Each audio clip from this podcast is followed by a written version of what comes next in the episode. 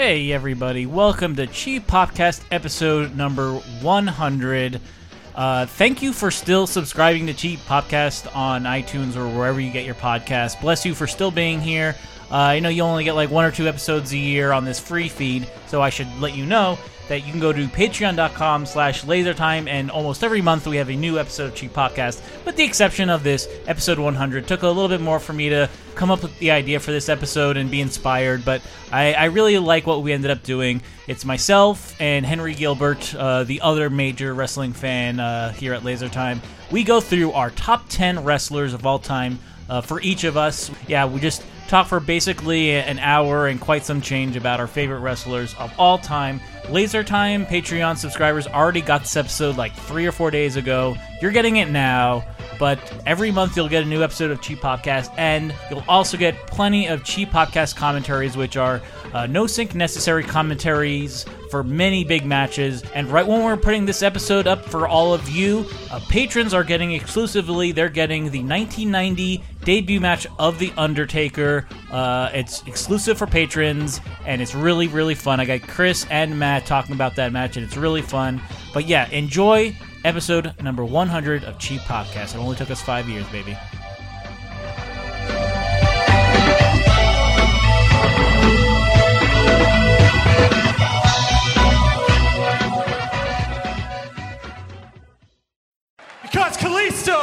There is only one word to describe you, and I am going to spell it out for you. S O F T. Soft.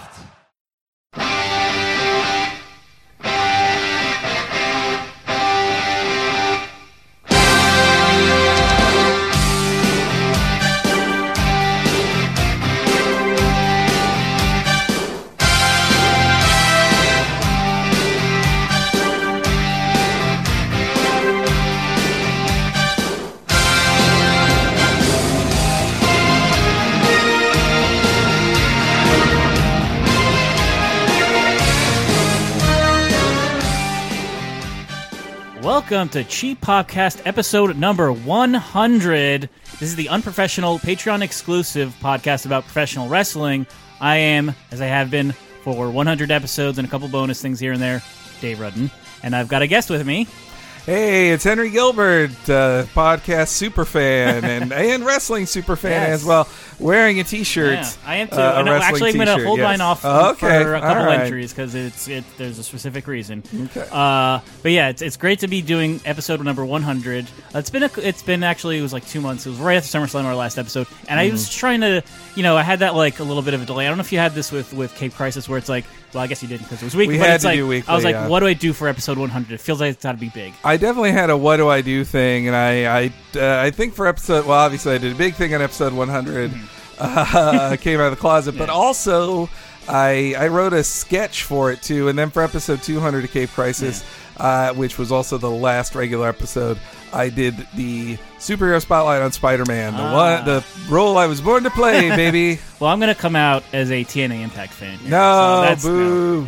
Uh, no, but I thought, yeah, so something special to do for this, and actually kind of recalling the episode of Laser Time where we, like, it was you and I, and I think Grim and Chris, and we just went through, like, our favorite wrestlers, because it was, like, we hadn't really talked about wrestling at all on Laser Time, or that much on Laser Time before that. And I, yeah, that was my first Laser Time ever. That was, Wow. that was five years ago back in March.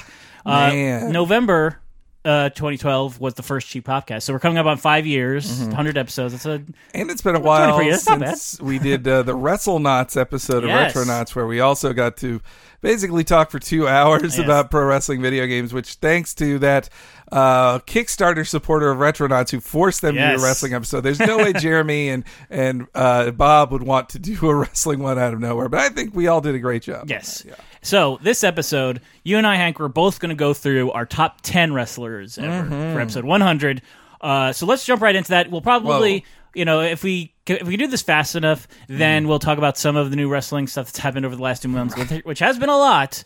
Honestly, too I- I think a much. lot of it will just come out organically through Yeah. uh, discussing all these wrestlers. So we're going to alternate between me and you for our top 10. Mm-hmm. So my number 10 wrestler is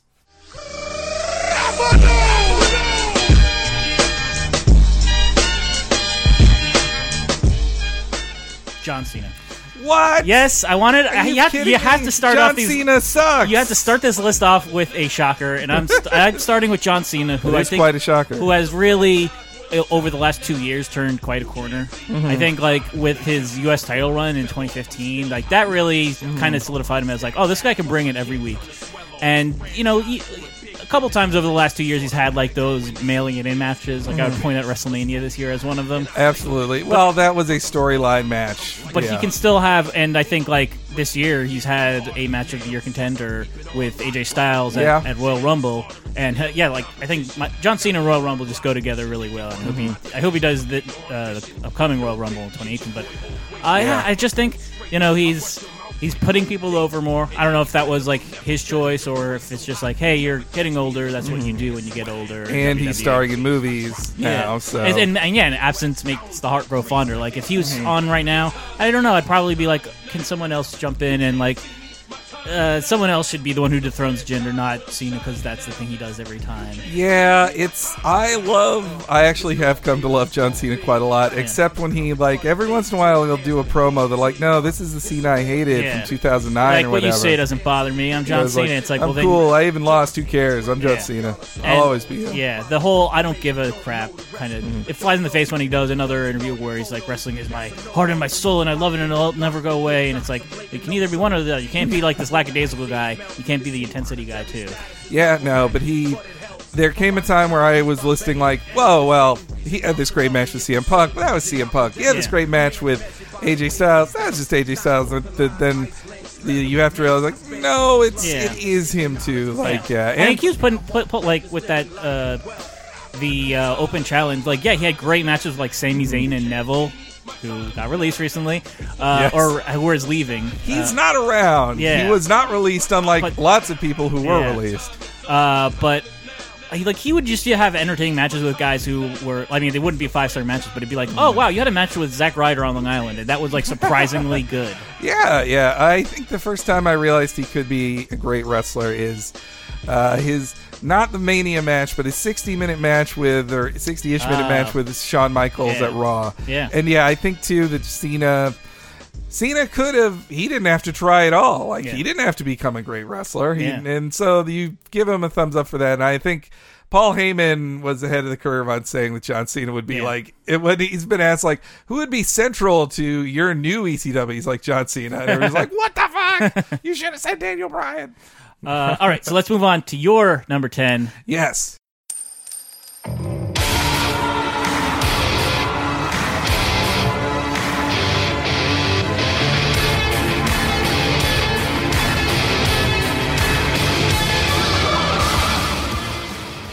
I can never get his first name. Okada. Yes. Uh, Kazuchika Okada or Ah. Kazuchika. I've, I've heard it uh, romanized several ways. But yeah, Okada. So I want to say first off on this list, I don't have any uh, women on my list Yeah. because uh, I'd say my favorite women wrestlers are WWE ones, and they just haven't had enough of Yeah. a chance to really endure themselves to me. And I am too ignorant on Japanese women's wrestling, so I can't say that one Yeah, either. Like And- NXT only really brought like women's wrestling to like near equal footing in Mm-hmm. WWE. Like that was four years ago, and it's like four years is a good amount of time to build up a. And I'll have one person who I think has built up a, Okay. a good resume in that time, but it's also yeah, four years is, is kind of tough to judge. Well, and for me, it's like, well, they had two good years in NXT, and then like uh, Sasha Banks would be on my list if she hadn't been like nobody. Yeah. She's just been fucked by WWE Raw so much. Same with Bayley. Anyway, Okada. He is my only Japanese guy on the list. There's a million Japanese wrestlers I love, but right now he is his last five years has been so incredible. It's it's not even funny. It's it's that he appeared out of nowhere as like at 23, it, he was like, I'm the new ace. I'm the wrestling prodigy. And everybody's like, come on, you're not going to be Tanahashi. And then he beats Tanahashi. And then he has incredible matches with every single person he faces, every member of the Bullet Club. He makes he makes the bad members of the Bullet Club look good. Like I don't want to say Bad Luck Fale is bad, but Bad Luck Fale is not great. Hmm. but like Okada's matches with AJ Styles, like AJ Styles became internationally huge thanks to his incredible matches with Okada at the start. I love Kenny Omega. He'll be on this list. Yeah. Spoilers, but his best matches have been with Okada. I got to see Okada face uh, Cody Rhodes live this year, and I was like, this is incredible. Like, he made Cody Rhodes, who I like Cody Rhodes just fine, but at his best, he can have like th- a three and a half star match with most people. His match with Okada was incredible, like four and a half stars, uh, four stars at least, thanks to Okada's storytelling. And Okada can do kind of anything. He has amazing storytelling, amazing facials. His drop kick is the best in the world. Like it's such an amazing drop kick, and he can go forever. Like he's he has it all. Like hmm. he is one of the best performers in the world right now. The only negative I'd say on him is just his character is not my favorite. Like he's not giving promos I love. He's not his character is just cocky fancy boy. Hmm. That's his character. Most of his character really goes to his manager Gedo, who is both in storyline and out of storyline the promoter of New Japan, and so that kind of gave him like the favored son status. But his whole adventure, actually, yeah, there's um, if I can direct people to this amazing YouTube channel called Show Buckle. There aren't too many videos on it, but they're all amazing that tell you the story of New Japan. It showcases New Japan stories in a way that totally makes sense and explains them. And the one they did for the two parter the the creator did for Okada versus Tanahashi and their like five year long rivalry mm-hmm. is it's so amazing it will give you even more appreciation for Okada. So that's uh, check that out if you don't believe me on why Okada is not easily number ten on my list. All right, so number nine and number eight for me are both going to be instances where this th- these people are like fifty percent what they've done so far and fifty percent the promise that I see in them. And this is also this is the person I'm wearing a T-shirt for, sort of.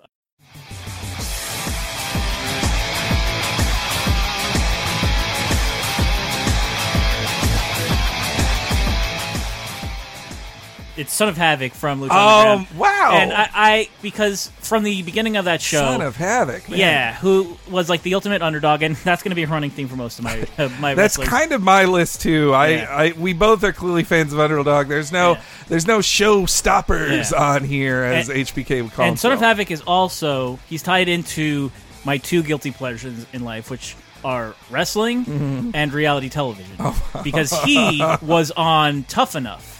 When it when it was in and, and basically uh, like half of the cast of Tough Enough from Mm-hmm. 2011, uh, they basically are wrestlers i who- that went to Lucha Underground. Like Marty the Moth was on Yep. that Tough Enough.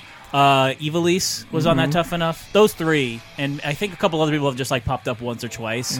But Son of Havoc on that show was like this indie guy who went on Tough Enough, and I, it was so sad. Like he got eliminated. I think second, second after Oh. Cameron, the Oh. only person who went from that show to the main roster, God damn. and uh, so he got eliminated because he he was like trying to be respectful in wrestling and like, oh, I didn't want to be like a showboat and like this exhibition match I had against this other guy. Like I didn't want to like do too much because I didn't want to be a showboat in front of all these like trainees basically. Yeah. And Stone Cold was like, you got to always take your opportunities, blah blah blah. and it was Oh, so man. sad. Yeah, that is the kind And- of stuff Stone Cold is going to hate hearing. yeah, and it's that was sad, and like, yeah, I just didn't see him for a bunch of years, and then he popped up on Lucha Underground, and I'm like, I'm already rooting for him because I loved him on Tough Enough, and then Mm. he's basically yes, the ultimate underdog on uh, Lucha Underground. Was like he lost like for half of the first season, and then like finally found the team, the trios team that he had um, with Angelico and Ivelisse, I believe, and like they had some great trios matches, and so many times like the end of season two he almost won the chance to main event the next year's lucha uh ultima, Ultima lucha. Lucha. and like and then this year having like such a great but heartbreaking match with um uh Oh, uh, Pentagon. yeah with pentagon dark like it Well, was he has like eight names now because Yeah. he quit his company and they own Pentagon Junior. So But yeah, like that match just like I've never rooted harder for a wrestler this year than for him to and I was hoping like, oh, that would be a great main event. Like the three kind of like faces of Lucha I mean, Mm-hmm. of course Pentagon Dark's probably the biggest face they have, but like like yeah, Mm-hmm. it, the, all guys who were in the original episode, like Prince Puma, uh, Johnny Mundo, and uh, and Son of Havoc. It didn't work out that way. He Yeah. still had a great match in like one of the final uh, like hopefully the final yes, episode. Uh, but like I thought it was a great bookmark or a, Mm-hmm. a great uh, bookend where he started as this like underdog and almost main evented. It would have been great if he did main event, but he didn't. It just felt like a very Chris Benoit WrestleMania 20 situation where it was like Yeah. he could have like made his way into this main event with two of the big names and like just snuck out a win. And I loved his look. Uh, yeah, I don't have any Lucha Underground people on my list. Pentagon will probably be Yeah. there, or uh, nah, Pentagon is such a perfect character. Ricochet slash Prince Puma is also high on my list, but his thing is that he he needs more of a character for me. Yeah. That is, as you'll see on my list, m- almost all of them have great promos to go with character. As in my number Yeah. nine.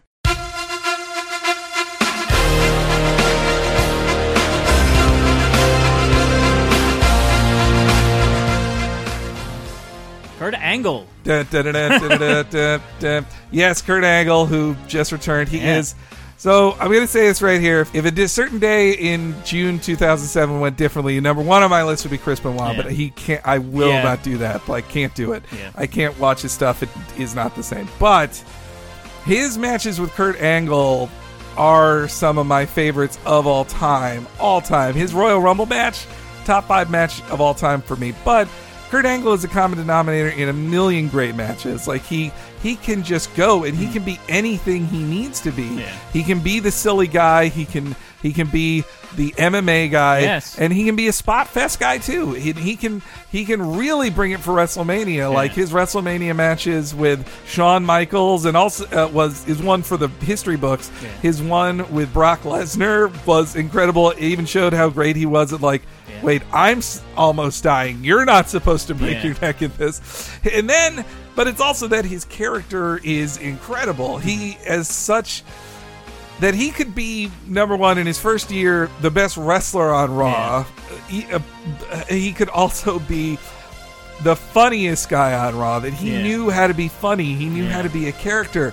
He could he could put on a cowboy hat and be silly. He could have his head shaved and have the best head shave reaction you've ever seen. Yeah, like even the the dumb stuff with Jason Jordan lately, Mm-hmm. like he did his part to like be emotional and like I'm so proud of my son, even though it's fucking 2017 and we know he- it's we all know it, Like- he's giving interviews where he's like, "Oh, uh, yeah, it's hard, it's weird to pretend he's my son, but he's doing it Yeah. great in the moment." And and yeah, also even in, in TNA, I, I didn't watch TNA that closely, but his intensity as Yeah. one of the three eyes was so perfect. Like Yeah. him and Samoa Joe was incredible, and they gave like an MMA presentation to that that WWE could never touch. Like it was something and and yeah that he could even have just these funny moments just his singing of the sexy kurt song i love that Yeah. his i also love when he tricked brock lesnar with his brother and then afterwards he's like I love my brother, and not in the way all you Kentucky people love your brothers. All right, good. not. It's so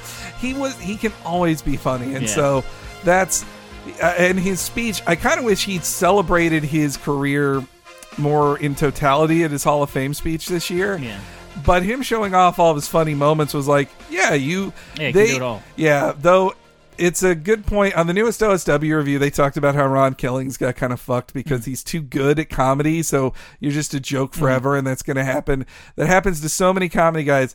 But Kurt Angle had such bona fides that even Yeah. though he's like, well, you're great at being hilarious. Like he was hilarious from the start. Like, Hilarious from the that- start. Just like the whole fake sincerity of like intensity, God, integrity, yes. intelligence. You should all love me. I'm the Yes. greatest. I'm an American hero. You like, love me. I think it was his first match or maybe second match where he like literally stops in the middle of the match like. Will you stop booing me? I'm, Olymp- I'm an Olympic hero. like so great, that he got it from the start is astonishing. Uh, and even Triple H trying to bury him and call him gay, it was like, nope, didn't work. You're all right. So yeah, Kurt Angle, my number nine. All right, so my number eight again, like I said, half promise, half what they've shown so far.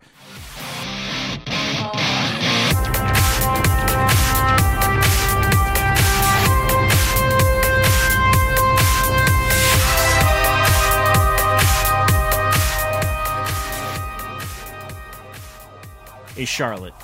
Yes, And I was yeah, wavering see between that. her and Becky Lynch because I think both of them have done the jump from NXT to the main roster the best, and they've Yeah. both kept up the quality of their matches. Their I just- characters weren't hurt like Bayley and Sasha's. and I think Charlotte is just this like at this point, like I would say it's it's almost a wash between her, Becky, and Sasha. Like who, like on any given day, I could say like that's my favorite uh, Mm-hmm. female wrestler in WWE. But just the like upside that she has, and that like she's only been doing it basically for four years. Like she like basically started training at NXT, and Mm-hmm. and like what she's been able to do in four years is like amazing. And like if she does this for another, you know, five, six, seven, eight years, like like where she can go from here is, Yeah. is amazing and like yeah that she's had so many great like pay-per-view matches like Mm-hmm. she had that streak of like 14 in a row i think and unlike a lot of like reigns that go that long like hers like i never felt like okay they're are they drawing this out like will someone just mm. take the title off her i never felt that way with, with charlotte flair. Yeah, and she has amazing chemistry with all. She has the all of the four horsewomen we work great together. But I say, per capita, she has the best chemistry with all of them. Like she can have the best match with Sasha, she can have the best match with Bayley, she can have the best match with Becky. I'd say, and that. I think the only problem I have with Charlotte at the very moment, character-wise, is like she should still be a heel to me, Yeah. or at the very least, It's- like she needs yeah. to be. It's if tough she's not the heel. yeah. Then uh, sorry, if she's not the heel, then she should be the top babyface. She is the Brock Lesnar of the yeah women's. because right now she's just like it's just like kind of not wheels turning but it's like well you know charlotte's going to be the number one contender eventually like it's. Yeah. just weird that there's months where it's not happening It's they just have to like kill time Yeah. until But- she is. And she's also in a weird place where it's like, can you boo a, a woman whose father almost died? yeah. And, like, Why didn't she just put out a book about it too? Oh, like really? her- well, yeah, it's uh, basically it's the second Flair autobiography, but I think they realized halfway through there's not enough about. Flair hasn't lived enough Yeah. life since the last biography to make Yeah. a full book, so then And I went they- to drink at this place.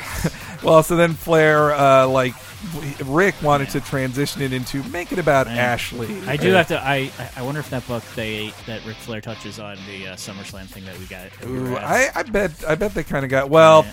I have heard I heard early reviews of his thirty for thirty, and that it's one incredibly uncomfortable to watch this stuff about Reid Flair, Uh, but then also that like they kind of skip over the uh, Monday Night Wars era of WCW. Uh. they they treat it almost like it was nothing for Flair, Yeah. which and then I the know, main message. like he had a bad like for He had a about two bad years, time. and yeah, he had a bad time on Nitro. But then the the other part of it is apparently that he is an alcoholic, and it's just him coming. Which is like I'm glad you're dealing with it, but that that was your character. Like Mm. your character was you drink all the time. Anyway, Ric Flair's not on my list, but he's also. Yeah, I would agree. Stone Cold Steve Austin said he's the greatest wrestler of all Yeah. time. He probably is, but I think what hurt Flair for me on this list is once I realized, like, oh yeah, Flair. Every Flair match is the same, and he can have the same great match, but he has no real flexibility with it. That, Yeah. that hurt him in my estimation. I mean, Again, yeah, and I've love only- the underdogs. yeah, he's not an underdog. I think of his like like man. Uh, when maybe he retired and I think. Uh, he has 24 mania. So Yeah, so like 30 years of wrestling, and I'm only acquainted with like 15 of them. Like I haven't really watched his stuff in NWA, so I'm Yeah. kind of out of the loop on that. Yeah, that's why. Yeah, it's not on my list either. Even though he's Now, when you see clips from the 70s of him, you're like, oh, this is your prime time. Like when we saw you in the late 80s, you were already Yeah. uh, and, past your prime. and but also still great. to put this one aside too. I don't think I think we both realized. I thought I think we each thought the other was going to put HBK on their list, Yes, and neither of yeah. us did. And yeah, Shawn Michaels is also pretty deserving, especially since he's like he had he would have already had like an all time great career before Mm. The 2002 comeback, but like then he had eight more years of great wrestling. the best. Yeah. Like probably still my favorite match I've seen live Yeah. is Undertaker HBK at WrestleMania 25. Yeah. All right, so moving on to your number eight. Yes, my number eight.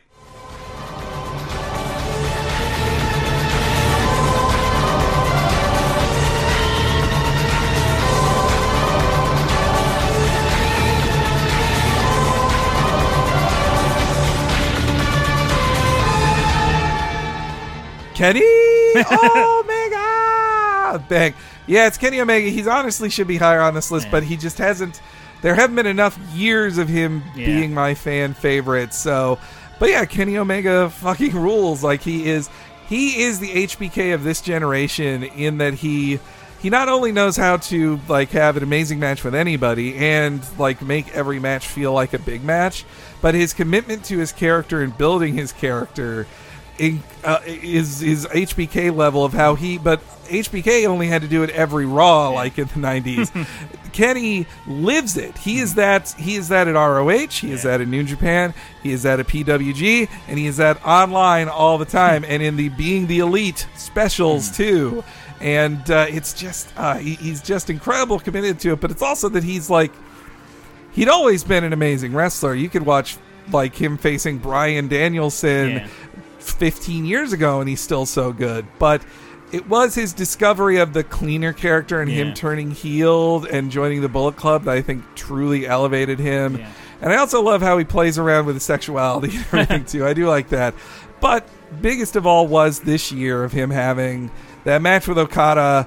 All his matches with Yeah. Okada this year Six have star been matches. Yes, yeah, his six star matches. That a guy who's been writing about wrestling for like 20 plus years Mm-hmm. invented higher ratings for these matches. Well, he originally worked only on a Dave Meltzer Mm-hmm. originally only worked on a four star system, and then he saw a match that was so good he had to give it five stars. wow, I didn't know that. That's that is it. So five stars used to be reserved for everything, and now there's he's never given. I don't know if he's given a five and a half star rating yet, but but anyway, yeah, the Kenny Omega story of the last two years, especially of him him throwing out AJ Styles, Yeah. becoming the leader of the Bullet Club, uh, winning the G1 climax, being the first ever Gaijin to ever win Yeah. G1, main eventing Wrestle Kingdom when even people in Japan were like, "Eh, I don't know, Kenny isn't ready for it yet, and then making a ton of new fans, making New Japan bigger in America than it's ever been before, then becoming the first U.S. champion at the tournament I saw this year, and having a 60 minute draw with Okada, and then going to the G1 finals again, though losing to Naito.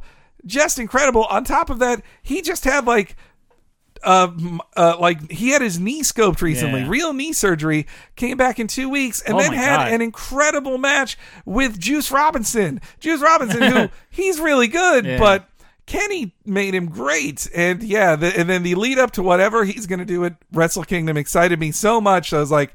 I have to get. I have to fly to Japan and say it. I've bought my tickets now. I bought a ticket for me, and then uh, Laser Time, good boy Daniel Feit. Ah. Uh, he and I are going together and seeing it. So I'll translate Japanese wrestling for him. He'll translate What they're saying. Japanese for me. and uh, and also, yeah, the Kenny Omega, his versatility too. He speaks Japanese, but chooses not to as a heel most of the time. And when he does, he usually does it to be an asshole. He is so open about like one of my favorite things he did in G1 is like that he has his, you know, trunks. he has his Yeah. black trunks he'll wear for a good match. But then he's like, man, these are the house show pants. I'm wearing house show pants. So when he was facing somebody he underestimated, he's like, this is house show Yeah. tights night. And I'm wearing my t-shirt. I don't care. and so then when the dude rips his t-shirt off, you're like, oh, Kenny knows he has to get serious now. Yeah. So yeah, Kenny, Kenny will probably be in my top three in a pro- about a year, I would bet, so long as he doesn't murder his family. I think the like the book club under him, it's it seems more well defined. I guess I don't know. It's just Yeah. like the previous leaders is like there's Finn Balor, uh, Mm-hmm. Prince Devitt, who's like I didn't see a lot of him as Mm-hmm. the leader of the book club, but it was also like he was a very soft spoken guy in general. So Yeah. like they then- were meaner, but they were in, in both those and in under the AJ style administration, Yeah. they were really just we're NWO lights. Yeah, and it's all yeah, like this is a 37 year old guy or 36 year old Mm-hmm. guy. Like it's like yeah, it doesn't work as well with a younger person like Kenny. But when Kenny and the Young Bucks took over, they also made it more about comedy. Yeah. It was the the s- the funny guys who were supporting characters in Bullet Club then took over Bullet Club. Uh, all right, so this I I feel even now I feel like I'm rating him too high, but also kind of the reason of we'll be talking about another person who kind of uh, I think got us both back into wrestling around 2011. Uh, but the one who really got me back into wrestling in 2011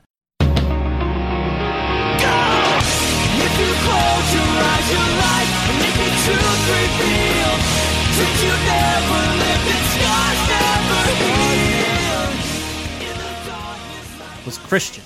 My number seven Whoa! is Christian uh, because Man, the I peeps are out. Yes, and- full here. Uh, I just I really like like what he did in 2011 is like amazing, and it kind of gets not as it, it gets a little overlooked with what CM Punk did that year, which was of course really great. But like just like the series of matches that he had with Randy Orton that year, and just uh, like I said, I like underdogs. I like the guy who's the underdog, like the the forgotten guy in a tag team.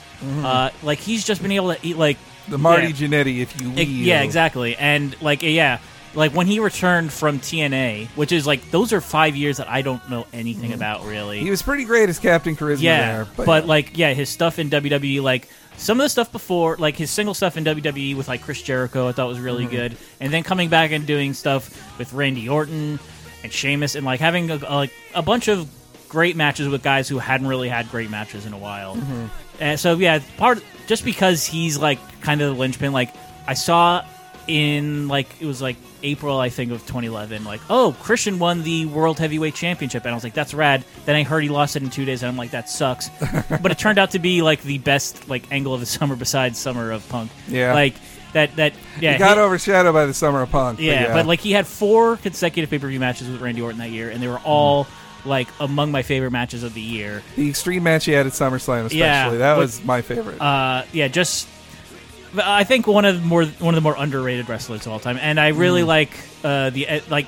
I've had a hard time finding a wrestler hosted podcast to listen to because a lot of them is just like a wrestler talking to himself, Yep. twenty minutes, and then they, then an inter- interview which can be good, and then yeah, ten more minutes of this wrestler talking to themselves, and like Jim Ross, who's like one of the best announcers of all time.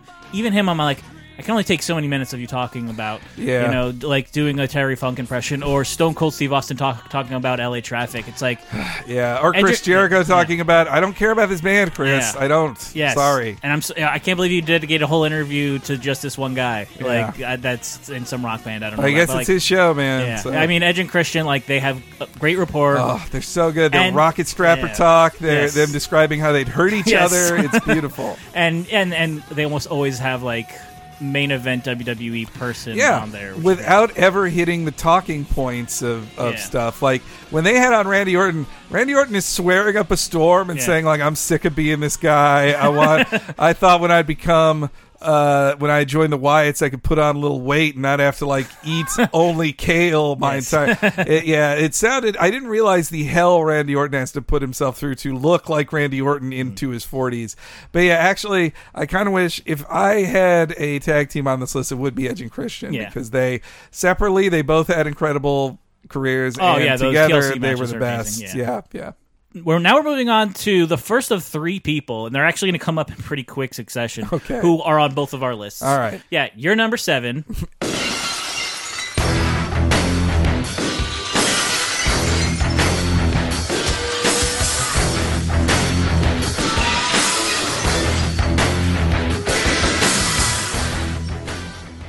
Stone Cold Steve Austin, Yeah, and I, uh, who is also my number six. So we're actually Okay, back yeah. to back. Steve Austin, he, he fucking rules. I don't like. Uh, there's some stuff in his personal life I will not apologize for, but it's not Chris Benoit level. But uh, but but that Steve Austin, the character, is one of the greatest ever. It's not that he his wrestling was great. He was always great, but he was never like this is an amazing Yeah. mat technician. He's the best in the world. But as a storyteller, Yeah. I think too his podcasts and his interviews reveal even more to me of like this all this stuff. It's what they don't want you to know either, but as a storyteller, how good he is of just Yeah. like, no, I did this then to tell that moment. Yeah. I did this to react that way then, and I think the thing that put him over the edge for me was rewatching. Uh, some of the stuff uh, the, of his 1997 stuff that got Yeah. shared, and one of my favorites was him. It was him live via satellite while Sid and Mick Foley are having a match in the ring, and he's just interrupting. He's like, "You got to talk to me because you got nobody else." And like, and Vince is trying to say like, "Well, so Steve," he's like, "Shut up." I'm trying to talk to you. You remind me of a horse's. I, I also my favorite line in it though in that thing that made me like just ooh, goosebumps all over watching it again was him talking about like I wrestle with a blown out knee. Didn't hear me complain once. Bret Hart whines about this. Hmm. Bret Hart whines about that.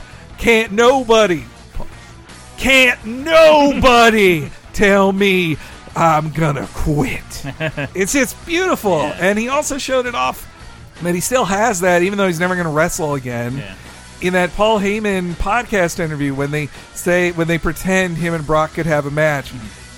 He turned it on. He's like, "I'm not affable Steve Austin anymore. I am the character Stone Cold, Yeah. and I'm going to scare the shit out of you." And he he still had it. So it's his character work, and also though when he wanted to be funny, he could be fucking Yeah. hilarious too. Like he always on his podcast, he shits on like those what year and a half, two years that he was a heel. Yeah. At, like after WrestleMania 17, and I'm like, that is hilarious stuff. Like no one has went from like the badass champion to the like cowering behind daddy. Like Yes. that. Like he was just like, I I desperately need your approval, Vince. Now, Vince. For some Mm-hmm.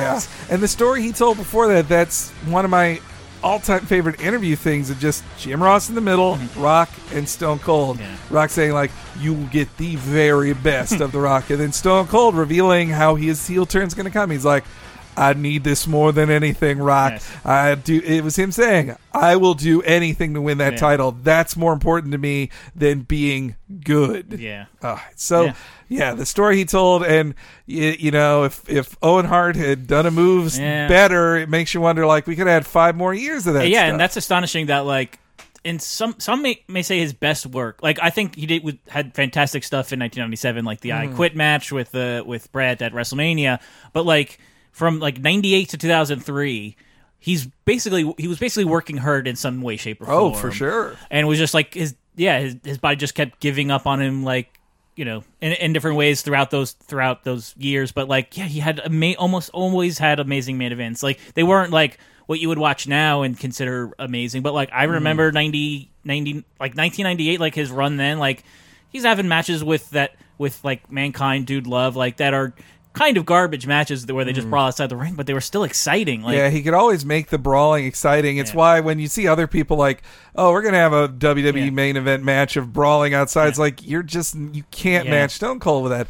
And also like his I mean, his rivalry with Vince McMahon is one of the greatest Yeah. thing, uh, stories ever. yeah, and like his his three matches with Rock at WrestleMania are all really really good. So good. All right, so moving on to so skipping my number six, which is also Stone Cold did, Steve yes. Austin, and I'll just say to add on this, yeah, 1997, like him and another wrestler that I'll be talking about later, they kind of got me back into WWE after like probably like 96. Not a great time for WWE, and I was Mm. not really feeling Nitro, so I was just kind of just you know, never I never quit wrestling. I would just Mm-hmm. read wrestling news and occasionally watch clips. But this was like, yeah, Stone Cold and another wrestler in 1997, who will name soon. Uh, they both kind of brought me back in in a big way, and Mm-hmm. I've never really left since then. Uh, so, moving on to your number six, who is also on my list.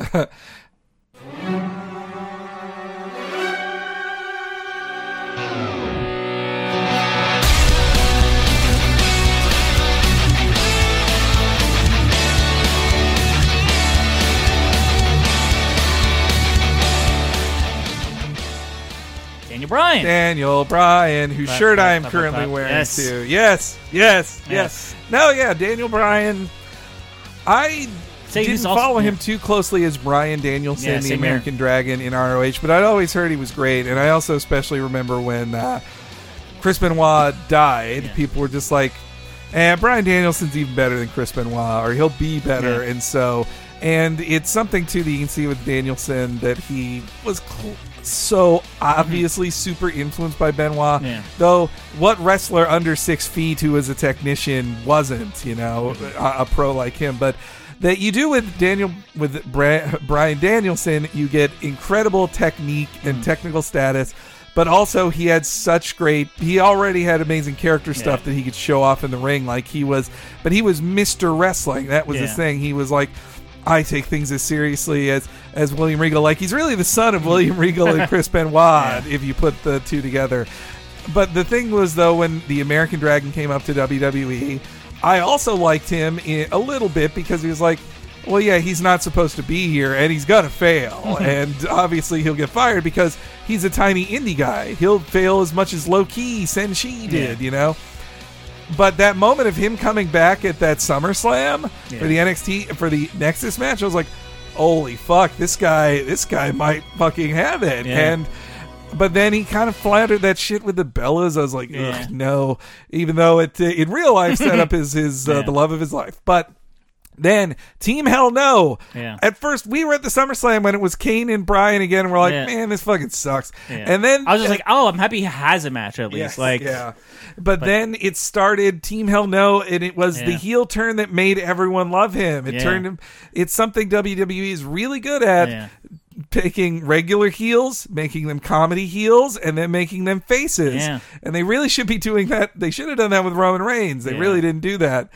Uh, but it worked so well for Team Hell No. I think without Kane, Br- Daniel Bryan would not have ra- made Yeah, I mean, he, he had like the that world championship run right before Team Hell No, and I Mm-hmm. think like he's he went crazy because he lost the title at WrestleMania in 18 Yes. seconds, and but like yeah, he he kind of tasted the main event, Mm-hmm. and like for I think for a while I was like, okay, maybe that'll be the best he ever gets, and that's good. But then he main evented WrestleMania 30, Yes. which is like and is one of the few guys to like wrestle twice at a WrestleMania and win both matches. Like that almost rarely happens. And it's Mm-hmm. Like even though after that Yeah. is a lot of like you know fits and starts like a couple good matches he had a couple good matches post WrestleMania 30 but Mm-hmm. well, he could but he- only have them so yeah long. but And- like uh, like his Roman Reigns Fastlane match was great and his WrestleMania match which Mm-hmm. the we ladder match, yeah, and also the other match we got to see him and John Cena was Oh, so good. yeah. It was just it was a sequel to the CM Punk Mo- Money in the Bank ladder Yeah. match or Money in the Bank match because it was just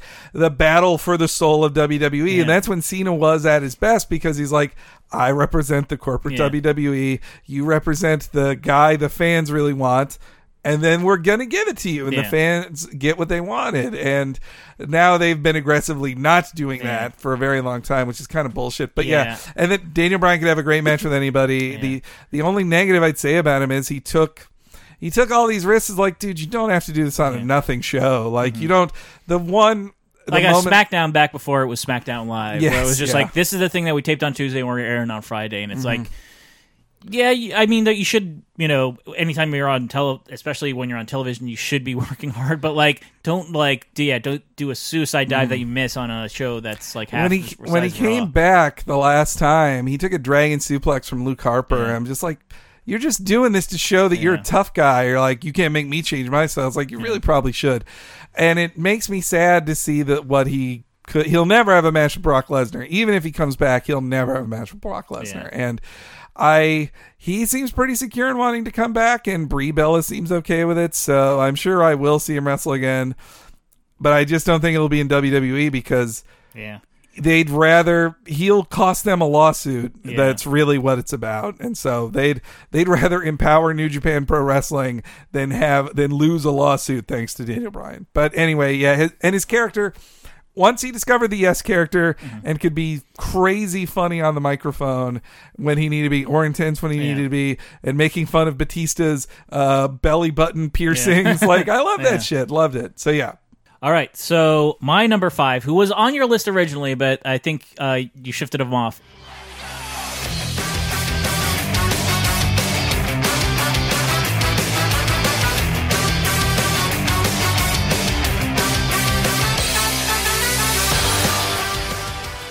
Sami Zayn?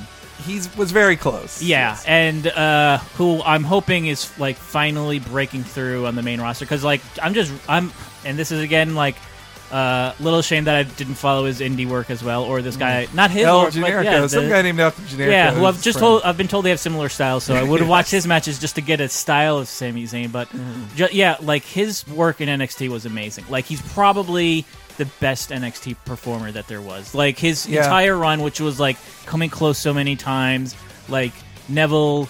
You know, telling him like you can't, you can't make it because you're not, you don't have that edge. And Don't have he- the killer and- instinct, And then he man. finally like lets that come out. Then he had, then that leads right into the stuff with, uh, with Kevin Owens. That was amazing.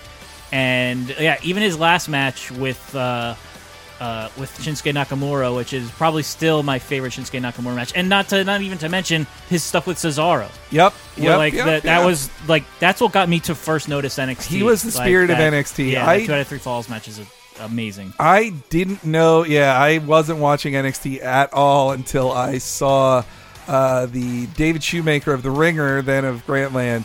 He is like every wrestling fan has to watch this two out of three falls Yeah. match. When I watched, I was like, WWE's doing this? Yeah. Who the fuck? What's going on here? And it also made me a huge fan of Cesaro, who, if he wasn't being like fucked over so bad, Yeah. he'd probably be on my list too. But that he should have more of a chance to showcase himself. But yeah, the story. I, I just felt Sami Zayn was just a tiny bit short for my Yeah. uh, short of my list, but that he, yeah, his his story is the story of NXT. Like he is the perfect NXT story of you're not supposed to make it, you're the broken toy Yeah.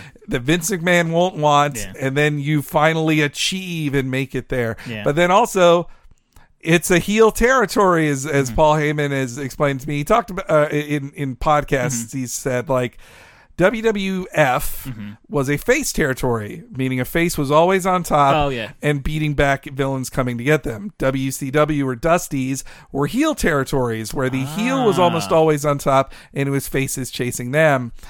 And the face would win, Mm-hmm. but not have a long reign, and that's that's how it worked for Sami Zayn too. That Sami Zayn was chase, chase, Yeah. chase, finally gets it, gets maybe two title defenses, and then loses it because Mm. Yeah. he's a dumb face with more heart than brains. Yeah. just like Sting. Yeah. But yeah, I also would say the acting on Sami Zayn, his moment in his Neville match of first holding the belt and like, I could cheat, I could do it. Do I do it? He almost gets pinned. Yeah. But then when he ex- does the exploder suplex, gets in the corner, the push down his face, the hand over his face as he gets serious before fi- doing his finisher.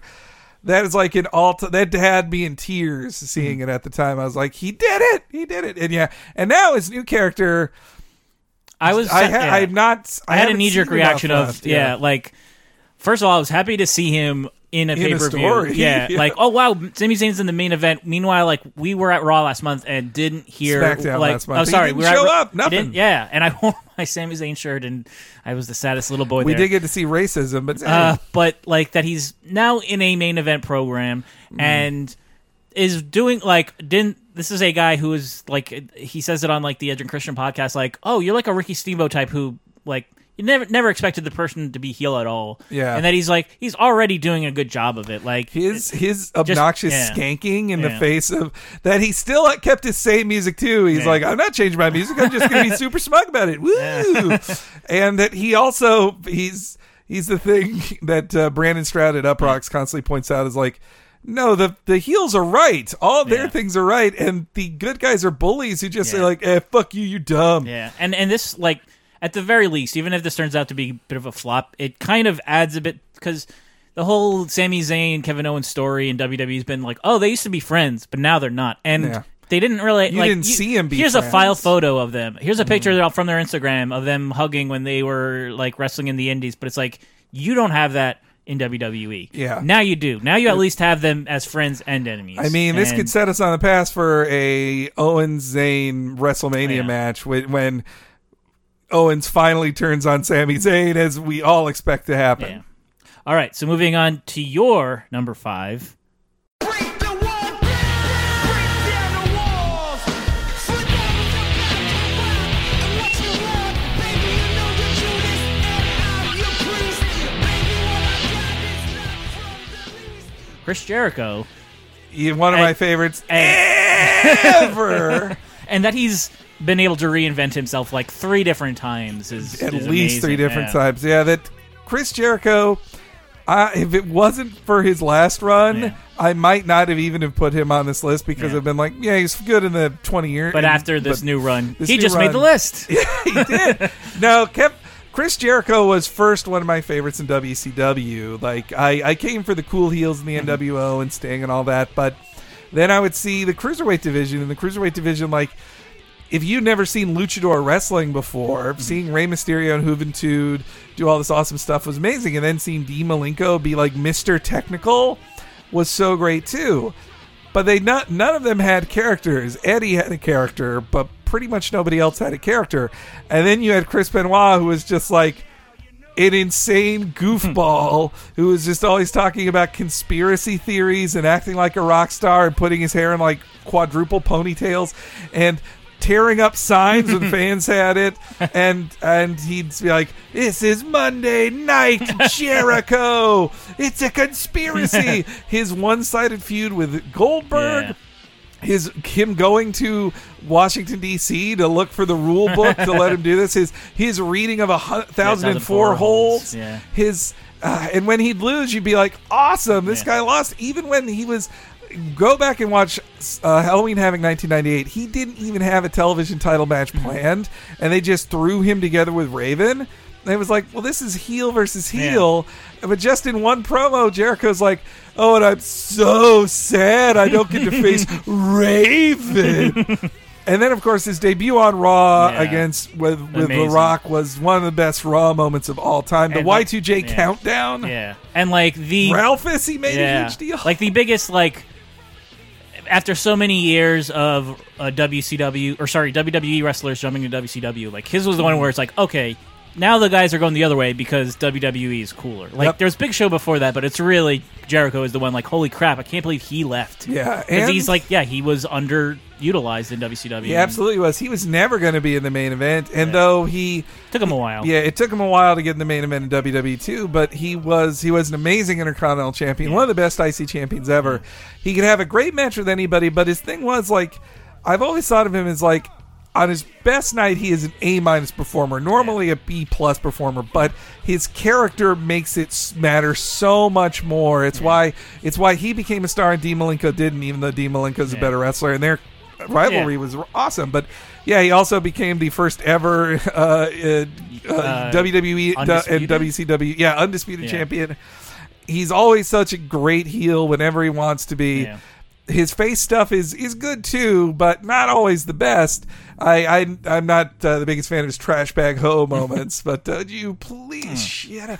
Uh, but then he comes back in 2008, and he was the best in the world at what I do, and super serious, Yeah. and his Anton Chigurh mm-hmm. pretty th- thing. He he basically was doing a Nick Bockwinkel character, Yeah. but no, we I didn't know that at the time, Yeah. and he was so great at that. Mm-hmm. He could be in a tag team with anybody, and it, you'd be like, yeah, they're a great tag team because he's so good at that, and that's so undervalued in WWE. Him and Jericho, like. Jericho shouldn't be good. Yeah. And then this most recent thing, like when he came back the first time, or when he kept coming back as a face. Yeah, for a like, while it was eh. like just like greatest hits Jericho. And Yeah, like, eh, and he was okay, okay, with Punk, Gonna, yeah. but though I wish he'd won that Royal Rumble that year. That would Yeah. that should be a feather in his cap to be like he's also a Royal Rumble winner, which he is not. Though he has done the most time in a Royal Rumble more than any other person. Ah. He has broken that record, but then he came back as this like eh, dad bod goofball. Mm-hmm.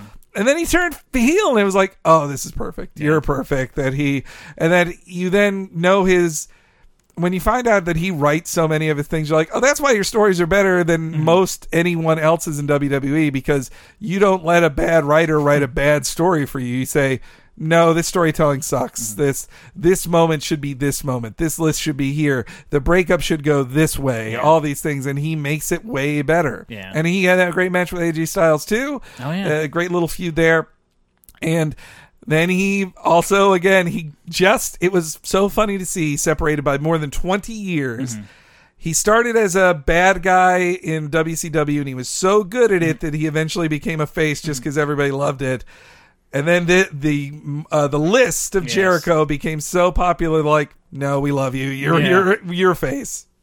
All right, so moving on, my number four.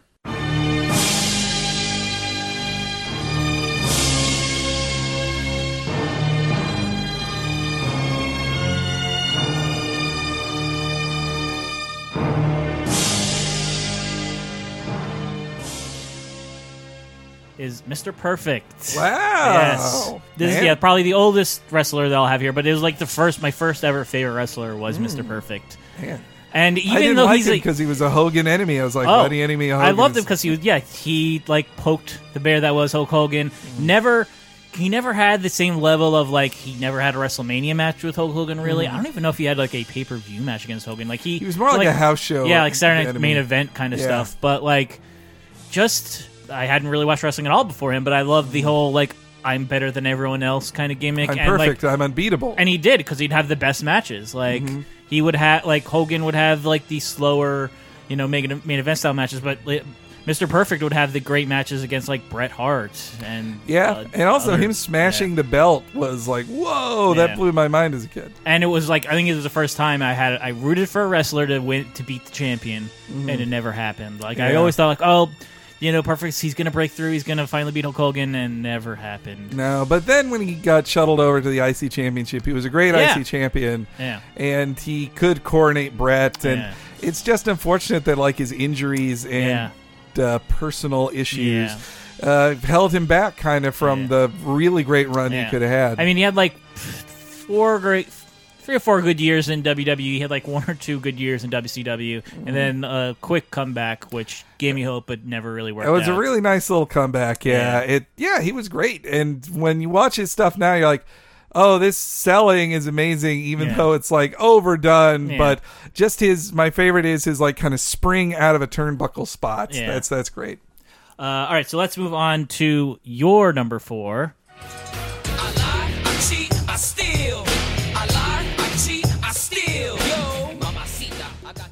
Latino Heat. Yes, yeah, Eddie Guerrero. Eddie Guerrero. He again. He's uh, Chris Benoit would be he Yeah. probably here, but Eddie Eddie was also the great. They were like Yeah. one A and one B. Yeah, and that. yeah, that their stories converged at WrestleMania 20 was like it was so beautiful. Yeah. I, I actually would have preferred if they both won the championship at WrestleMania that year, but still, like, Mm-hmm. Well, it was a big Yeah. deal for Eddie to win it at the Cow Palace. Like the Yeah. Bay Area was a big, California in general was a big territory for the Guerrero family. Oh. So that's that's kind of why they did it. But anyway, yeah, Eddie. and he's Guerrero, the only person. Sorry, but like the only person to ever win the world championship by cheating, and it, for it to feel good. Yep, like, yeah. it's like, oh, it's totally what he does. Well, So- that's in general what I do love about Eddie is that he was handed some of the most stereotypical racist shit Mm-hmm. ever, and he it didn't get him down. It didn't hurt his like pride. He he made it work. Yeah. He made terrible stereotypes handed to him work. Like he in WCW, tons of Uh. racist shit was thrown at him, and he was like, "No, I'm the best. I'm awesome. I'll start the LWO and talk about and." Make us. They had to make them the bad guys, but he was very clear. Of like, yeah, we're just stuck in this Yeah. shitty position. We're killing ourselves, and we'll never be anybody on here because we're Mexican. I remember as a kid wanting to buy an LWO T-shirt, and even mm. then, I think realizing like, yeah, not appropriate for me. No, shouldn't be wearing a yeah. shirt. That's, Yeah, but but so he was great in WCW, like he but he could only get to a certain level, and like his his Halloween Havoc match with Rey 30 years ago is one of my favorite matches ever. He he was such an amazing storyteller, and just like Chris Benoit, he held himself to an insane standard, which like is also what pushed his body too far. But that he but that standard made every match great. He would he would do things like you don't have to do this, Eddie, and and his frog splash, which he got from his late tag team partner Art Barr, he did it better than anybody. Like Rob Van Dam's has more height and it's more explosive, but like it was never as precise or as well done mm-hmm. as Eddie's. And so then Eddie left in the Radicalz, and like he was handed the Latino Heat character, which was like they're like, oh, well, you're a Latin Lothario, like fucking great, and you're in love with Chyna, and she because she's bigger than you, and you're small. Didn't matter. Like Yeah. he made all of it work, and then the lie, cheat, steal Eddie again became a heel to comedy heel, and ah, I just I, I watch those clips now, and sometimes I'm like. Does every word you have to be have to be like Holmes, essay, or Poppy? Like Yeah. you say that every fucking time. It's like you were you were born in El Paso, dude. This is not, but he had to It's play close it. to Mexico. yes, but but that he did great with it, Yeah. you know, and his lowrider shtick, all Yeah. that stuff, and his matches, his Brock Lesnar match, his his uh, Kurt Angle match at Mania, like he he could be the greatest ever when he wanted to be, and like all the way up to the end, like his All the way the like at, at, his stuff at the end where like they're basically like trading on his entire career of like Mm-hmm. you we're you're only known as yes a, a liar, a cheater, and a thief. How am I supposed to trust? Like Batista saying, how am I supposed to trust you? And it's Yeah, just like, no, I'm your friend. Please trust me. Yeah, and his return, his his feud over Rey Mysterio's son was silly, but the matches were great. Yeah. Where the fuck is Ricky? uh, yeah, Eddie, Eddie, Eddie was just amazing in everything he did. The character he could be, and his matches were the bomb. And his yeah, hi- him and I mean it was four of them, and like Malenko and Saturn were were really good, but Yeah. like Benoit and Eddie leaving at the same time, it's like holy crap! Like WWE went from like being like cool to like super great at Yes. this point because it's like you've had, you now have the two my two favorite WCW guys. Their just match quality raised Oh, so yeah. much. Yeah. All right, so moving on to my number three.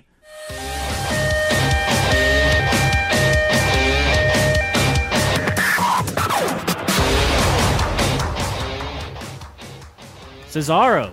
Whoa. Yes. Wow. I would say Wow. probably my current favorite guy in wrestling. Man, he just doesn't get to do enough for me. I, I'm yeah, I but I, am still really happy with like that he he's become like a tag team. Like he's kind of what Chris Jericho is now, where it's like mm. every time you tag with a new person, it's like oh this is perfect.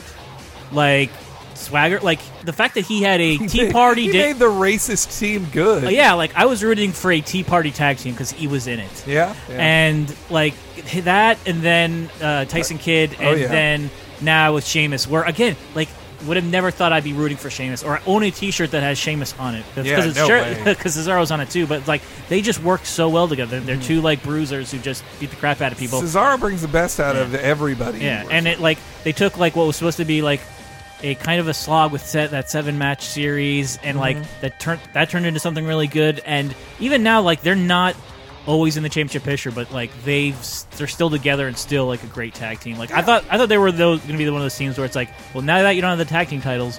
You don't. You're not together anymore. But it's like Yeah. no, they they've worked so well together. And Cesaro's also had like a lot of great singles matches. Oh, like, so stuff with Sami Zayn.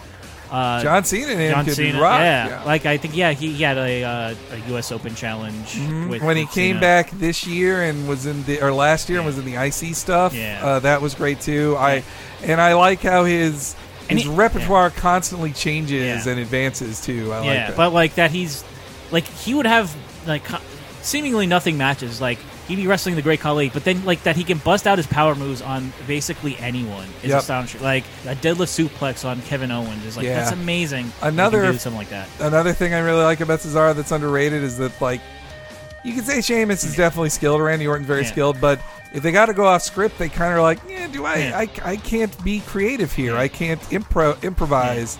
Uh, but meanwhile, Cesaro, if a table doesn't break, he's like? Yeah. He, sh- he shrugs his shoulders. Yeah. If a if the beach ball is near him, he runs straight forward. He's like, fuck this beach ball. Like. Yeah.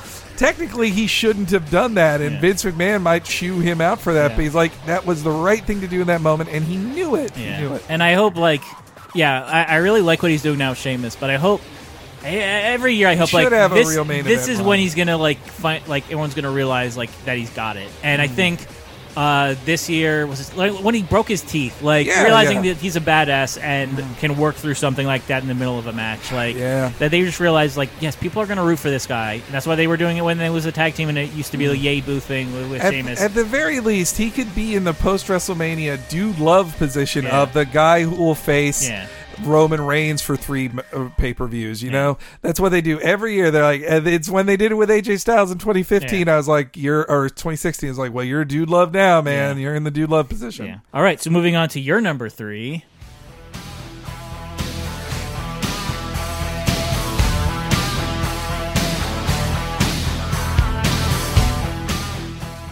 The excellence of execution, Yes. Bret Hart. He's, I love Bret Hart so much. He Yeah. is the best at everything. It's, and it's something like he. He had like I mean it's kind of like Edge, but uh, better I would say. Like Oh, yeah. Mm-hmm. where that he had like amazing tag run and then amazing singles run. amazing singles run, even cut short with a concussion, an Yeah. amazing singles run. And it's also that he's like what I love. I kind of have him on here too because what I love about Chris Benoit is absolutely true for him too. Yeah. He just didn't, but he wasn't like I don't have to be as intense as Chris. I don't have to. I don't have to have veins popping out of my neck at all times. Sometimes I can take a break and tell a story.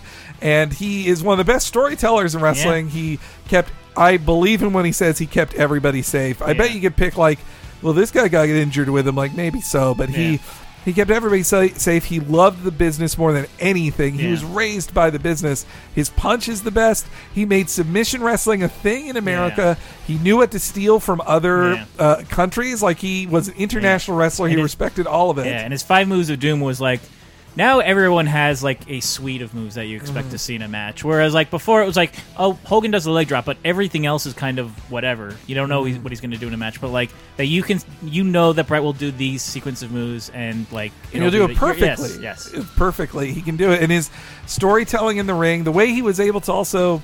It's the sad thing about his life that he, how much he integrated his family into stories, Yeah. but it worked perfectly. Oh, yeah. Like his stuff with Owen mm-hmm. is some of the best stories ever Yeah. told too. Like Owen, Owen was a great dude love position too of the guy to face him afterwards. His his story of of WrestleMania nine Yeah. to ten is Oh, great. yeah. His stuff with Roddy Piper was amazing. And then when he had to turn heel in America and face in Canada, it's like this Like rules. nobody had ever done that before, Yeah. but that you can be like yes, in one place the the biggest heel, and in one, and in another place the biggest face is. A- astonishing. And also, I just love that in Canada he could be like, "Well, yeah, we're not a bunch of racists who have crazy gun laws." I was like, "Yeah, he's right. He's right."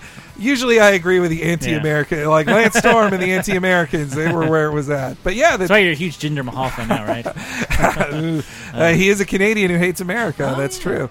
Uh, but yeah, that I also love that Bret Hart gave me a love for most Canadian wrestlers. They all kind of, in a way, follow the Bret Hart Yeah. mold. Like Chris Jericho, obviously influenced by the Hart family. Kenny Omega, Lance Storm. If they, Yeah. Chris Benoit, if they didn't literally go to the Hart Dungeon, then they were incredibly inspired by it. And Yeah. same with like. And Bret Hart's internationalism is part of that too. He was a big deal in Japan. He learned that. He Yeah. he talks about what a huge deal he was in other countries, and I think too, like he's one of the few. He's one of the few where it's like, oh, you're not an old racist. Like you're still cool, and he could be. He was really underrated for his humor too. Like Yeah. he'd he had so many self serious like interviews Yeah. that you're like, Ugh, what a grouch. Yeah. But but one of the funniest things Chris Ben, uh, one of the funniest things Bret Hart ever did that Cesaro actually uh, uh, repeated recently was when he says. Who are you to? Who are you to Yes, underestimate Super Calo? Oh no, it's uh, Oh, wait. who are you to doubt El Dandy? That's it. Who are you to doubt El Dandy? I just love that, that he he's picking a He's a bad jam-up guy. opponent. Yeah, Uh, so great. So yeah, Bret Hart really was the Yeah. best at everything. And for a guy who like did not like talking, I think, Mm-hmm. and some people said like, oh, he doesn't, he has it everywhere, but, it, but except for on the microphone, like he made the uh, the team Canada or the Canadian stuff work in 1997. Also, a time when he did not want to be doing those stories. He did not be- want to be working with a guy who said "suck it" and he did not want to call Shawn Michaels the F slur. Yeah. He didn't want to. He did apologize for that, and he made Stone Cold. Yeah. Like his Stone Cold rivalry was one of the best ever. That's also you find out that like he didn't want to have that WrestleMania match with Stone Cold, Yeah. even though it's one of the greatest matches of all time. Mainly, m- majority I would Yeah. say to ben, uh, to Hart, and same with Yeah. Hart and Benoit's.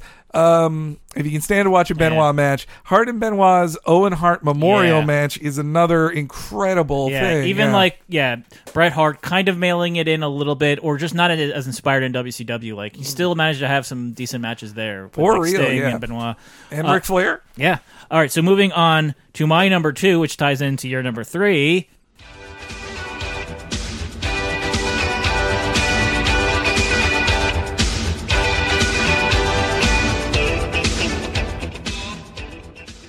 Oh, Owen Hart. Like we talked about, I remember talking about this like the first time I was ever on Laser Time about wrestlers. But like I have brothers, and always considered myself like the Owen Hart of my brothers. Like my oh, my brothers were more athletic than me, more mm-hmm. popular than me. But Owen Hart was the guy who was like, I have the skills, and nobody knows it because everyone's concentrating on my brother. And like his storyline with Bret Hart.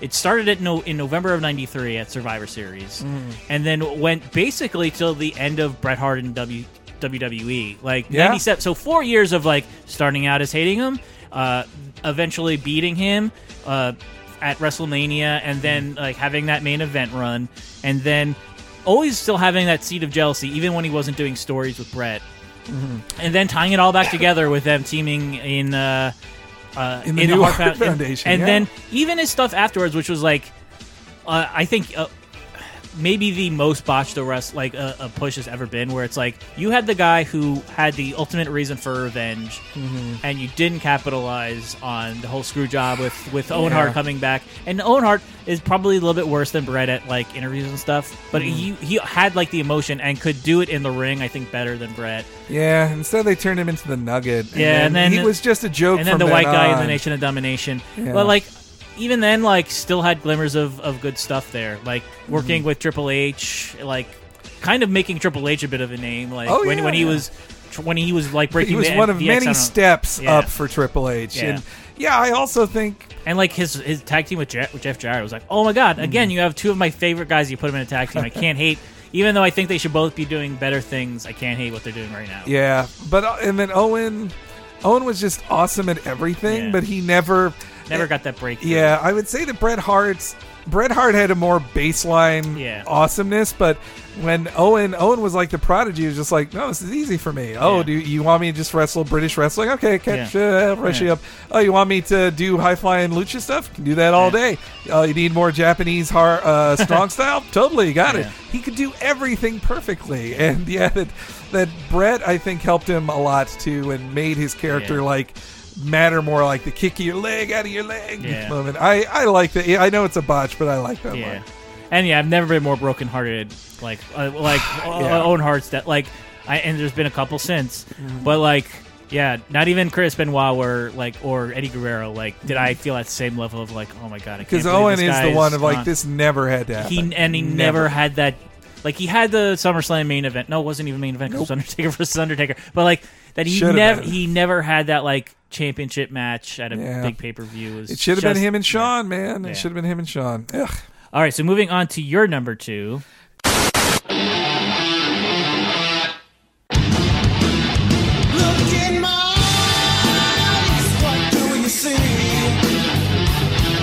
Look in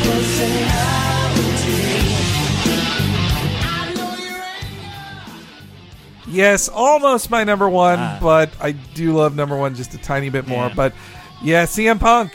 Yes, uh, Look in my eyes. He was probably like my number eleven. Like, Yeah. uh, like he played a big part of me getting back into wrestling six years ago. in- And it was Absolutely. that summer punk. Wrestling was dead to me.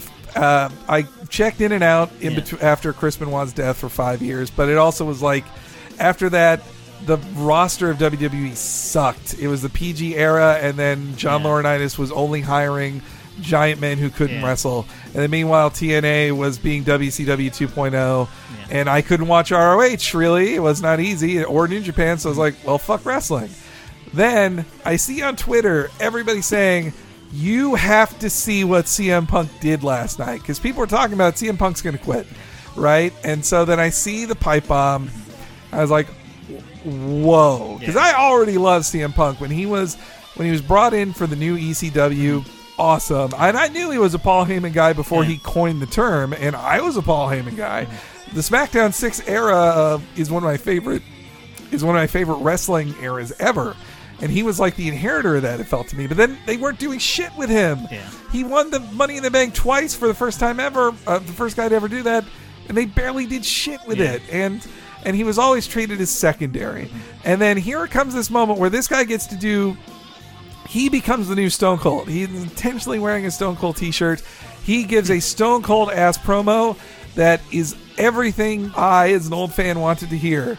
This sucks. I'm better than this. You're stupid, and this whole place is built on garbage. But then he also had to win, and he did. Yeah. He won. It was so cool, and it was such bullshit that they had to like cool it off just a little bit when he just should have.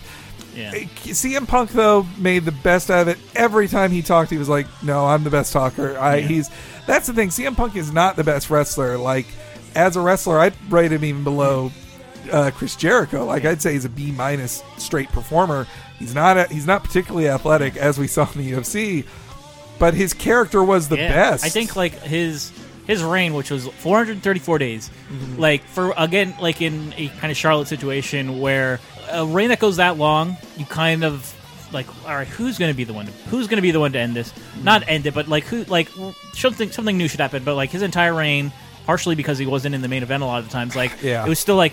I could watch this go on for another hundred days, Mm-hmm. like because every time you have a new challenger, there's a new tweak to it. There's something that makes it interesting. Jericho, Bryan, Kane, Mm-hmm. like there was always some, some reason to be invested in in his main event stuff. But I think it was also uh, it was very reminiscent of Stone Cold Steve Austin, where it's like you're not the best wrestler, but Mm-hmm. you just the stories going in your matches have ma- already made me care enough where it's like You're so compelling. Yes. It's incredible, Yeah. and that he he was also living the gimmick of Yeah. being like a grouchy asshole. Which, but he's great at that. His character work was stupendous. He could make the audience love him. He can make them hate him. Nobody, nobody in the modern age would would do what he did with Paul Bearer's death, and in like which some like it did kind of cross the line, but. He made himself so detestable, and it was the little things too of like when he was a bad guy, he would be wearing the other team's colors as his outfit, like his different. He had so many variations on his trunks. It was so good. He always went for it. He was just, Yeah. he freaking ruled at everything, and it's why it's so depressing that he's like, you're the best, you're the best wrestler of your generation, and you won't do it anymore. It broke your heart that much, and his, his. I hope after like Colt Cabana yeah. thing, it uh, like was quite a heartbreaker. Too. Yeah, but like after after his next UFC match, which I hope goes better than his first. like I hope he has like in maybe not in WWE, but somewhere wrestling again because. Yeah. yeah. No, he Because he doesn't even have like the Bryan thing where it's like I don't know if I want to see him wrestle again, Mm-hmm. but like Punk absolutely should be wrestling Yeah, again because no. like he like yeah he, he'll have a good to great match just wrestling wise, but then like just being invested in who he is like it, it just it adds that extra star. I think. Mm-hmm. Yeah, he he brought me back into it. He's Yeah. the the best character of his generation, and he could back it up with amazing wrestling. Yeah, so moving on to my number one is a guy who, like Punk and like I mentioned Christian before, got me back into wrestling this decade.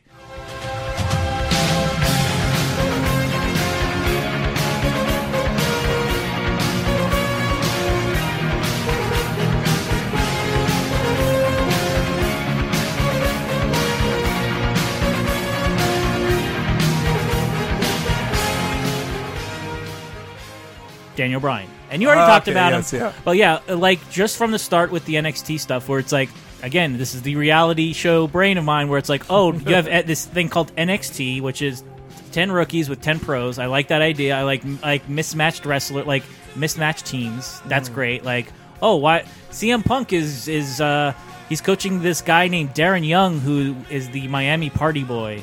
And it's like and again, that- so so really sad that Darren like uh, that Yeah, all the let's- releases yeah. this this month were like heartbreakers, but I think his is like he had some good stuff with the primetime players, and I I own multiple primetime player shirts because I love I just like tag teams that genuinely like each other, and like him and Darren, Yeah. him and uh, Titus O'Neil, like they they did great stuff together, and I'm glad he had like one tag team title run. But it's just like I felt like there there was better things in store for Darren Young, especially since he had the like Jinder Mahal like Yeah, like, he. explosion of muscle. yeah, and it's like you're not going to capitalize on that. It's a little bit confusing, but he is like mega shredded, and instead of like.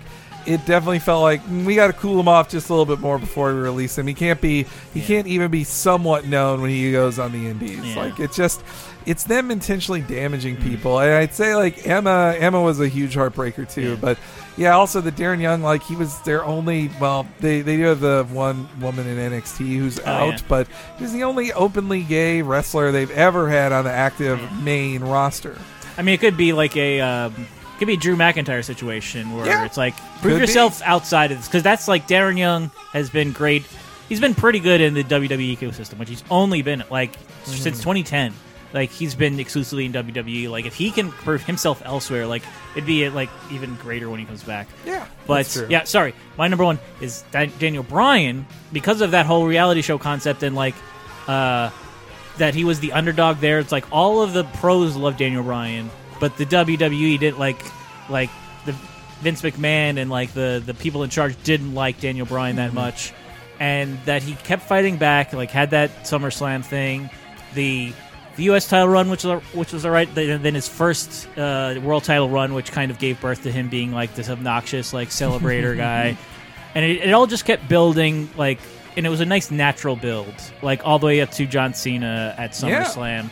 And that, like, I'm glad he had those a couple matches in the main event slot. And I wish it had been longer, but like, even just like if he never wrestles again, I still think he had probably my fav my favorite WWE run for I- a single I- wrestler. You know, I also give credit to the Miz in that too. Like Yeah. the Miz made him in that way. Miz played the perfect foil of I put am Miz the in at number 10. manufactured Yeah. WWE Yeah. star. You're Yeah. just some loser from Yeah. the Indies. Nobody cares about you. Yeah. Pure- I'm yeah. the greatest. Yeah, purely for like like what he does on the microphone. I was almost gonna put Miz Yeah. at ten, but like yeah, Miz has like had a great year and is like starting to put together some really good matches. His Like his, his- Baron Corbin Yeah. thing over this weekend, Yeah, I it was love pretty that good. so much. He's just like, I- oh, that was the best promo you've ever cut I was- but to an yeah. iPhone. Yeah, that, I was actually a little worried that like, oh, is he turning face? Because Mm-hmm. I, I I love heel Miz. I absolutely hate face. He's Miz. terrible at Yeah. that. No, and and also him him getting internety and smarky too of saying like you're just another a generic big guy who's gonna be gone in two years while I'm here for another ten. Yeah. But anyway, yes, Bryan Danielson, Daniel Yes. Bryan, the greatest. Yes. Yes. but not my number one. Yes, you're number one.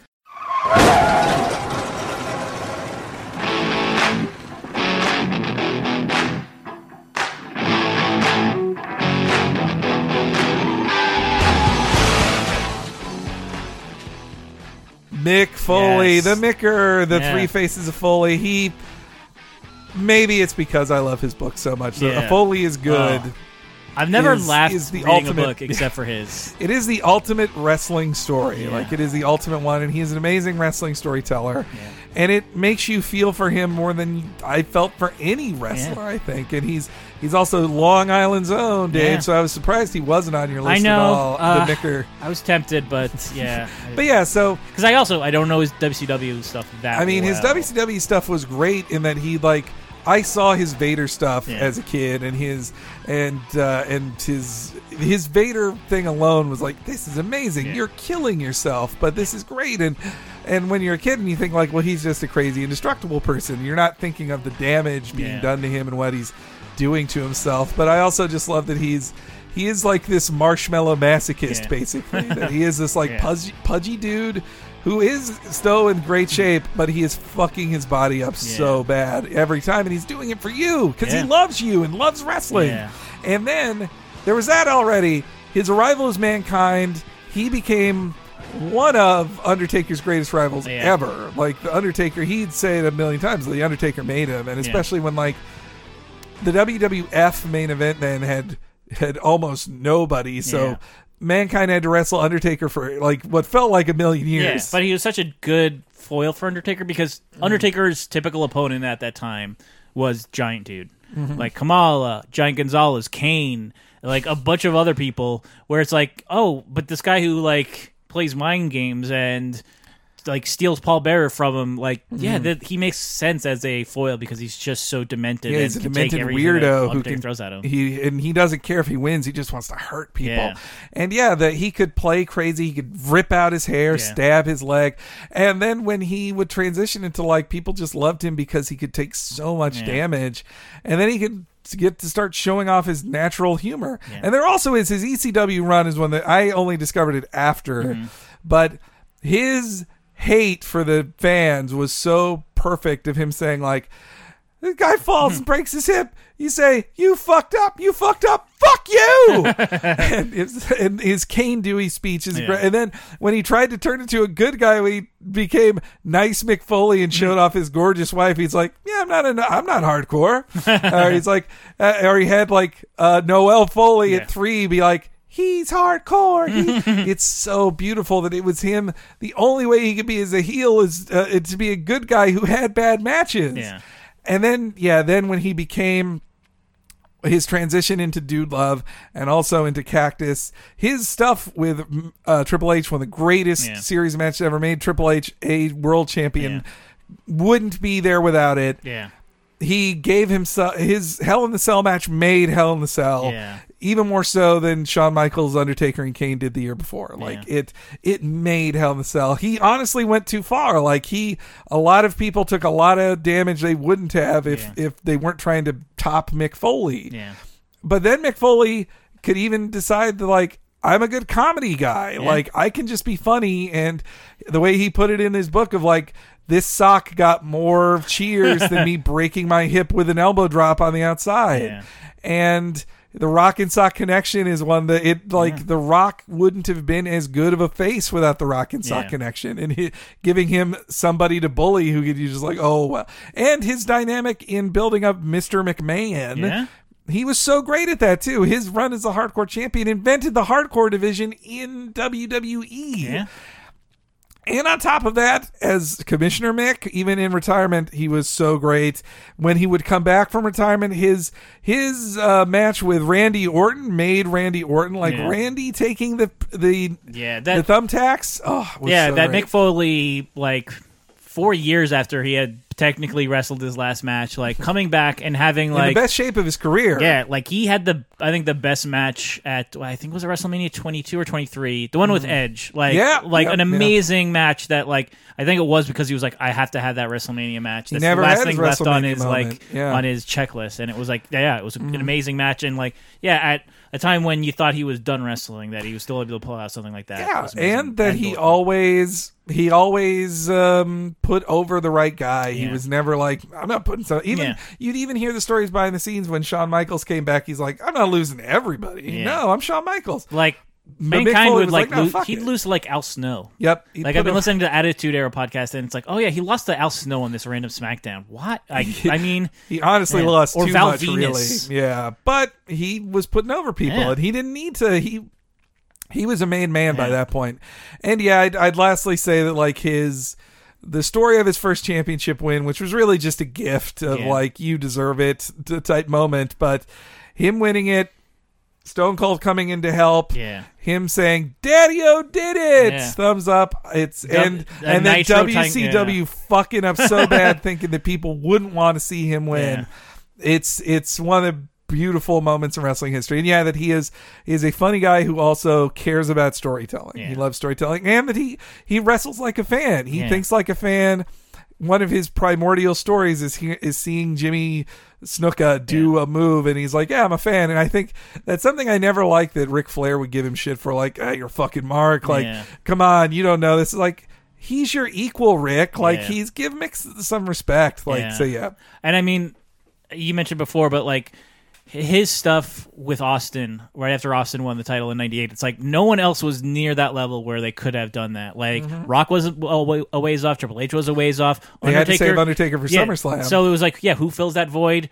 Uh, Mick Foley does, and he did it for like three or four months, and it was Yeah. always entertaining. yeah, killing himself in those matches, like getting getting beat to hell Yeah. by Stone Cold, taking some bad Yeah. chair shots, and like yeah, his and and, And yeah, also the, the Rock wouldn't Yeah. be a big deal either if he his his I Quit match with Mick Foley is impossible to watch now. I just can't. But it that was a major moment. And what he did for Beyond the Mat too, and all his books, all storytelling. To, to he is the ultimate underdog too. I would say with Mick Foley. So that's that. That's why he's my favorite. Is the he is the ultimate wrestler to me. Yeah. Uh, so yeah, that's the that's the entire list. How long have we went? Uh, hour twenty. Okay. Do you want to take like five minutes and talk about modern stuff? I know. Yeah, it's sure, like, sure. I mean, like, yeah, we. What, what what was the last? Was it SmackDown did the last pay per view? Or oh, no, it was Raw. It was TLC. The, the Oh, yes, craziest, yeah. most changed up, That mixed up card. in- that had For the ne- better. Yeah, it was a better card. I don't think that is ever nothing like that's happened Yeah. in WWE history. Yeah. They had to sub out Stone Cold for Big Show one, like, At but Summer or Survivor Series. yeah, and it was bad. And but- they had a WWE show in 2006 that was for the w- worst. They, that, those are kind of not as good substitutions, Mm-hmm. including taking Great Khali out of a uh, uh, what is it, is the Punjabi prison Punjabi match. prison. That's right, his match. Yes, but yes, but and this, this, one, yeah, like Kurt Angle subbing in for Roman Reigns, which was like a guy who's, you know, it's it's great that Roman Reigns is back in the Shield and that's getting people to cheer for him again, but it's Mm-hmm. still like he's the weakest link in terms of like fan response, at least. Yeah, well, and I hope that every, uh, but he did it great, wearing the shield outfits and Yeah. doing like the moments of you, des- you still got Yeah. it. Like he did still got it. and He- even him being like pulled out of the match and put back in, Mm-hmm. like it served a lot of purposes. Like for one thing, he hasn't had his full match return yet. Yep. He hasn't had a match return with his classic uh, gear. they got to withhold some things. Yeah, and I think like what he did in that match was great, and I hope he can have a like even if it's just like a Sting level match where it's like th- th- this is good with a lot of theatrics happening in the background. I I I'd love to He see that, but I, I think he can do better can than do Sting. better, Yeah, yeah. absolutely. But like I just hope it's not with Triple H. It's Yeah. like it just feels like a WrestleMania match Triple H would call. He always does that. It's Yeah. like, yeah, this guy's coming back. Sounds like a Triple H from WrestleMania match. Be like, you don't have to take every good match trip. Like he, uh, but meanwhile. I hope everybody sick is gets better soon, but it does feel like karmic punishment for them trying to do a Sister Abigail match. They're like, no, this Bray Wyatt match cannot happen. Yeah. We're not doing it. And so the karma came in and prevented it. And then we had the great, great AJ Styles Finn Balor match Yeah. where they two sweeted. I was like, they got to do it. Yeah. Like, and they did, and Yeah. it was great. And then fucking Finn Balor gets squashed by Kane the next night. What the hell was that? I don't know. I I, that, I, I hated am, that. I'm taking a see where let me see where this goes kind of approach with, with The- that because argu- like King needs to be built back up and So he Finn- can be murdered by Braun Strowman. Yeah, oh, I think Finn. Hopefully, also like this Yeah. isn't just Finn. Like, okay, I lost him and I'm not getting my win back. Like, yeah, I think he will. And I've also heard the rumor that, like, well, it is the 20th anniversary of Kane. They're giving him an anniversary run, perhaps. Oh. Survivor Series and NXT War Games coming up, Mm-hmm. which are both like uh, Survivor Series. The build is eh, whatever so far. yeah. Uh, I mean, I like I like that. Well, I don't like, I, like that, that no Smack- titles on the line. That's Yeah. a problem. I wish it's there like was- bragging rights again, really. Like I liked Survivor Series last year, even though it didn't really mean anything in Uh-huh. the end.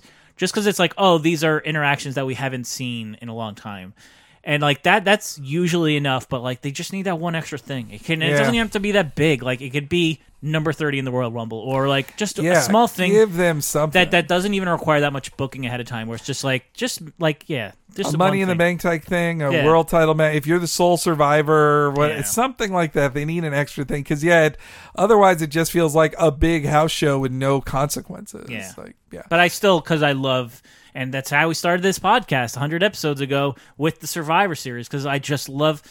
It's it shouldn't be it, it shouldn't work anymore, but like that five on 5 Mm-hmm. format just works for me because it's like oh this is a team of five. A lot of these people never tagged before. A lot of these people don't like each other, Mm-hmm. but they're working together in this match against five people who I haven't faced in months or years or maybe even ever. Yeah. and it all just it, it works together, and I yeah I do like the crossover of this. That they that they're they're doing it sparingly. Like Mm-hmm. it's this, it's one match at WrestleMania, the the Battle Royal, and that's about it in the Royal Rumble itself. And it's like okay, Yeah. if you're just saving it for Survivor Series, I the, can deal with it. The big yeah, the, the and the improvement this has over old survival series, which makes it hard to rewatch Yeah. them, is like they can't all be multi-man matches. Yeah. Like it runs out the gimmick. But like last year when they only had one multi-woman match Yeah. and one multi-man match. and the tag match. and the tag match, you're like, okay, cool. But they only had two elimination matches. Like Yeah. that's perfect. And it's also that's why those old Survivor Series suck too. It's like clothesline, pinfall. Oh, I Yeah. guess the Warrior's out. Like, or, uh, I mean, the Barbarian is out, not Warrior. and the entire card is those matches. Like, oh yeah, that's a bit too much. But Yes. yeah, I think they found the sweet spot. last year's five on five in the men's was amazing. Like they told a great story. It was like an hour long, I think. But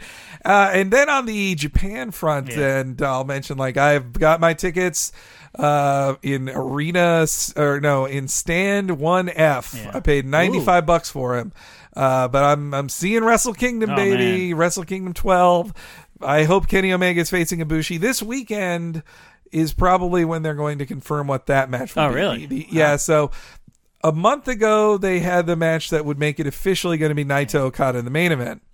But Tanahashi and Omega don't have matches yet. And so Tanahashi this weekend on Sunday night American time, he'll face Kota Ibushi. Ah. And whoever wins that will likely be the person facing Kenny Omega or Ibushi loses and then he challenges Omega, something like that. Mm-hmm. So that'll lead, and then we'll see who Tanahashi is going to face. So more of that stuff is going to get set up. Same with the tag belt, same with the IC uh, the I would also say everybody watch the recent Will Ospreay Kushida match, where Will Ospreay became the first ever British-born junior heavyweight champion in New Japan. That match is amazing. Kushida, it's easy to watch the heavyweights, but Kushida, Hiromu, Ricochet, and Will Ospreay. They are doing incredible things there. And then on top of that, the Bucks Yeah. are fucking ruling wrestling. They're the cool heels, man. They Yeah. thanks to those fuddy duddies at WWE suing I, them. I and- did like the uh, they had a, a match against some tag team, but Mm-hmm. the the opposing tag team putting them in a submission move and trying to make them too sweet each other was That amazing.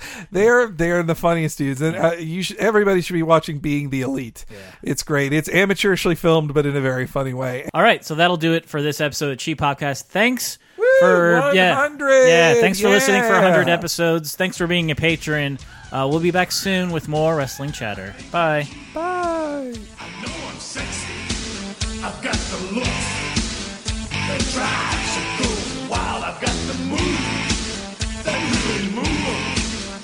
Move.